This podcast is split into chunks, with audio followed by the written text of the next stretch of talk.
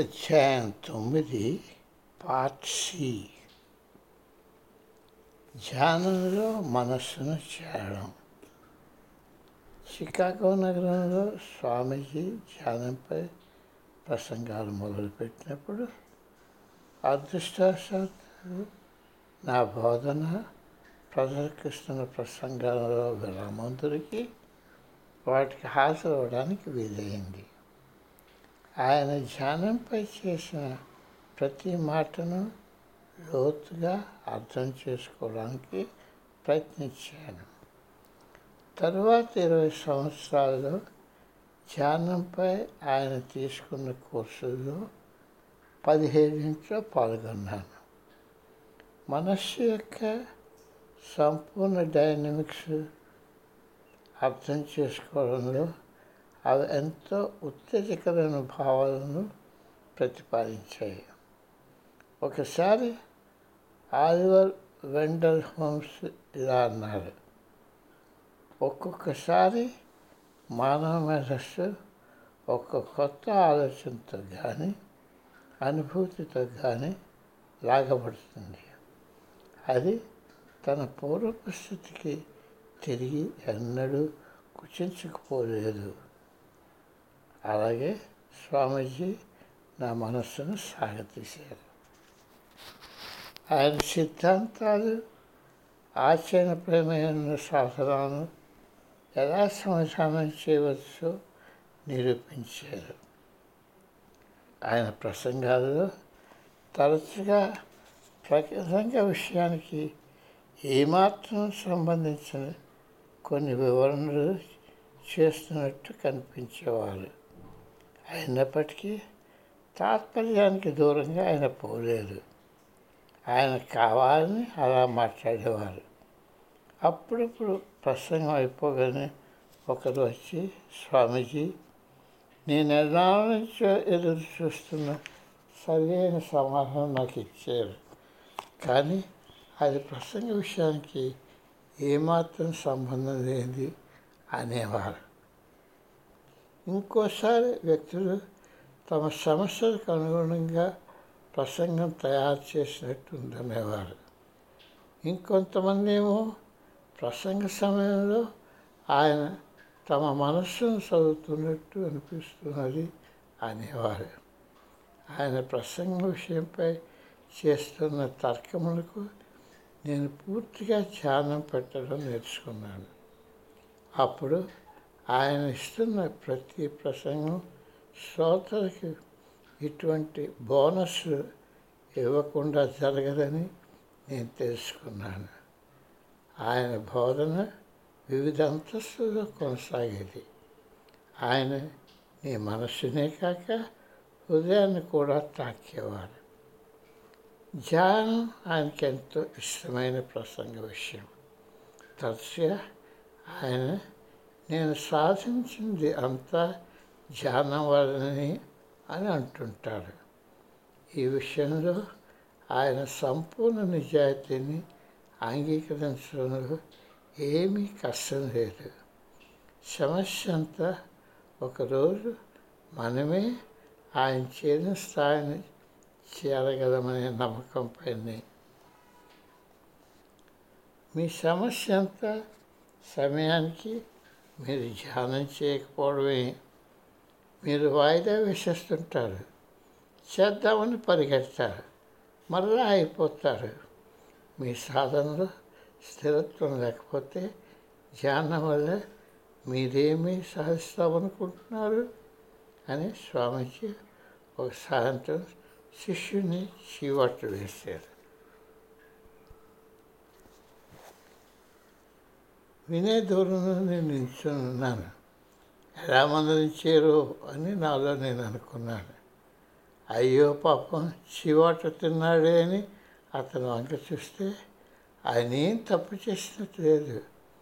అందుచేత ఆయన చాలా ఆశ్చర్యం ఉన్నాడు. చీ లేదు. ఆయన నా గురించే మాట్లాడుతున్నారు అని నేను గ్రహించాను.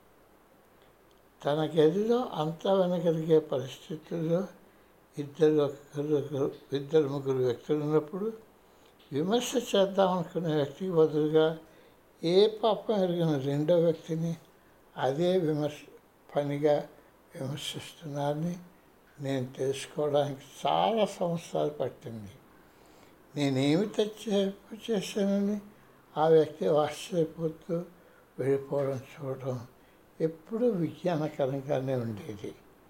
కానీ అసలు వ్యక్తికి ఇదంతా తన గురించే అని తను దిద్దుబాటు చేసుకోవాలని సామాన్యంగా తెలిసేది కాదు. కానీ గురువు గారికి ఆ వ్యక్తిని ఎలా సరిదిద్దాలో తెలుసు.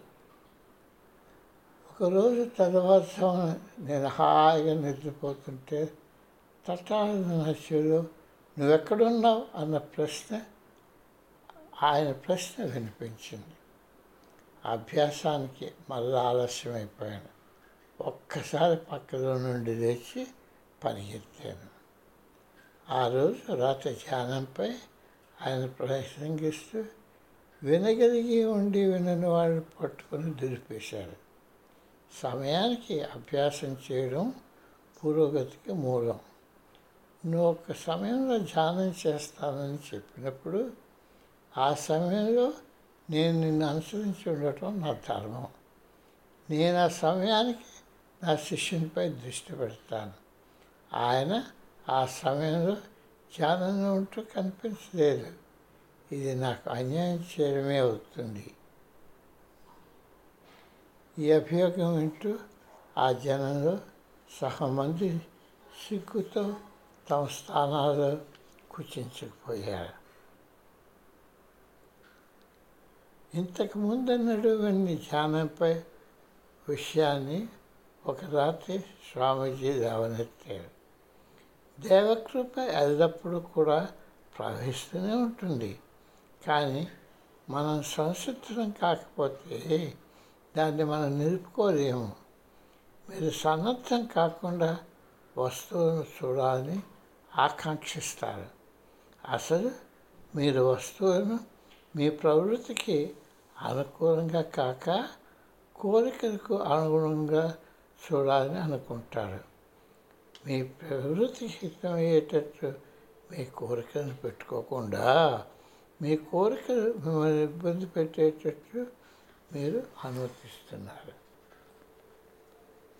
ఈ ప్రకటన ఎన్నోతో ఎన్నో సంఘటనలు స్పష్టమయ్యాయి. ఉదాహరణకు నా భోజన పదార్థాలను వాటి రుచి కోసం ఎంచుకున్నానే తప్ప వాటి పోషక విలువను బట్టి కాదని నేను గ్రహించాను. ధ్యాన సాధనాన్ని నా జీవితానికి కేంద్రంగా అమర్చుకొని జీవనశైలిని ఎలాగ పొందుకగా చేసుకోవాలన్న దాంతో కాక దైవానికి నా ప్రార్థనంతా నాకున్న ఎన్నెన్నో కోరికలు తీర్చమని కొనసాగేది. ఇటువంటి ధర్మవిరుద్ధమైన కోరికల కోసం దేవకృపను ఆశించడం నన్ను కలవరపరిచింది. స్వామీజీ ఇలా కొనసాగించారు. ఒక్క ధ్యానం వల్లనే మానవ వ్యక్తిత్వం పూర్తిగా వికసిస్తుంది. అప్పుడు ఆ వ్యక్తి తన నిజరూపాన్ని స్వరూపాన్ని తెలుసుకుంటాడు. అది కదకలే కదలికలేని ప్రయాణం. ఆ ప్రయాణంలో ఇతరులకు నీపై ఉన్న అభిప్రాయాలు అంచనాలు ప్రక్కన పెట్టేస్తాం. ఆలోచన యొక్క ఫలితమే ప్రవర్తన. మానసిక మానసిక ఆవేగం ఆలోచన యొక్క ప్రేరేపణ. ఆలోచన పరిధిలో కదిలే వాటన్నిటినీ దాటి అంతర్ముఖ ప్రయాణం కొనసాగాలి. ధ్యానం అంటే ఈ జగత్తుపై నువ్వు ఆధారపడకుండా తయారవుతున్నానని దాని అర్థం. ప్రజలు వారి ప్రతిరూపాలను చూసుకుంటూ పురోభివృద్ధి లేకుండా ఉండిపోతున్నారు. ఎవరికైనా క్రీస్తు కానీ బుద్ధుడు కానీ ఎలాగ ఉండేవారో తెలిసినా దానివల్ల జరిగేది ఏమిటి ఒక రూపంతో నీకు జ్ఞానోదయం కలగదు. నువ్వు ఊహలు తార్కిక మనస్సు సరిహద్దులు దాటి ప్రయత్నించాలి. కానీ ప్రజలు ఆ తెలియని ప్రపంచంలోకి అడుగుపెట్టే సాహసాన్ని ప్రయత్నానికి సాహసించరు. అచేతన ప్రదేశం ఓ పెద్ద సమస్యలాగా భయపడుతుంది. సాధకుడు తన అచేతన అదే అన్కాన్షియస్ స్థాయి నుండి పారిపోలేడు. నీ అచేతన మనసును నువ్వు సంపాదించుకోవాలి. ధ్యాన మార్గం కూడా నీ తీరిక కో తీరని కోరికలను నువ్వు కలుసుకుంటావు. నువ్వు నిశ్చితంగా కూర్చోవాలని కష్టపడుతుంటే అవి నీ మనసులో ఒక్క ఉదుటను వస్తుంటాయి. నీ పాత పాత జ్ఞాపకాలు బయలువెడిది నిన్ను వెంటాడుతూ ఉంటాయి. ధ్యానం చేయటం కోసం వారి మొదటి ప్రయత్నాల్లో బుద్ధుడికి సెయింట్ ఆంథనీకి ఇటువంటి ఆకర్షణ ఎదురయ్యాయి ఏ ఋషి కూడా ఆవుల ఒడ్డుకు కష్టపడకుండా వెళ్ళలేదు. నువ్వు అంతే. నువ్వు సముద్రం తట్టడానికి ఇష్టపడకపోతే నువ్వు గీసుకున్న పరిస్థితితో నువ్వు సమాధాన పడాలి.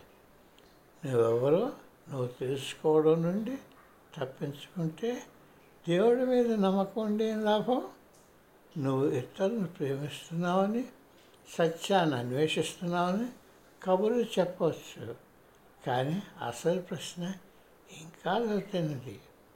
నువ్వు భయరహితుడువా? నువ్వు భయాన్ని జయించకపోతే నీ ప్రేమ కళంకితమైపోతుంది. జీవితం యొక్క అజ్ఞాత భాగాన్ని ఎదుర్కొని రక్కకుండా ఉండడానికి ప్రజలు అన్ని రకాల జాగ్రత్తలు తీసుకుంటారు. ఈ మహామనిషి అనుభవపూర్వకంగానే మాట్లాడుతున్నారని నేను అక్కడికక్కడే గ్రహించాను. అందుచేతనే నా హృదయంలో ఆయన మాటలు అంత చక్కగా ప్రతిధ్వనించాయి. నేను జీవితంలో ఇంతవరకు ఖరీదైన బహిరైత వ్యక్తి నా ముందు నిలుచున్నారు. ఆయన నమశక్యంగానే ప్రమాదాలతో కూడిన కార్యక్రమాల జీవితం గడిపారు. భయాలను ధైర్యంగా ఎదుర్కొన్నారు. నేను అర్శించగల వ్యక్తి. ఇదిగో ఈయనే.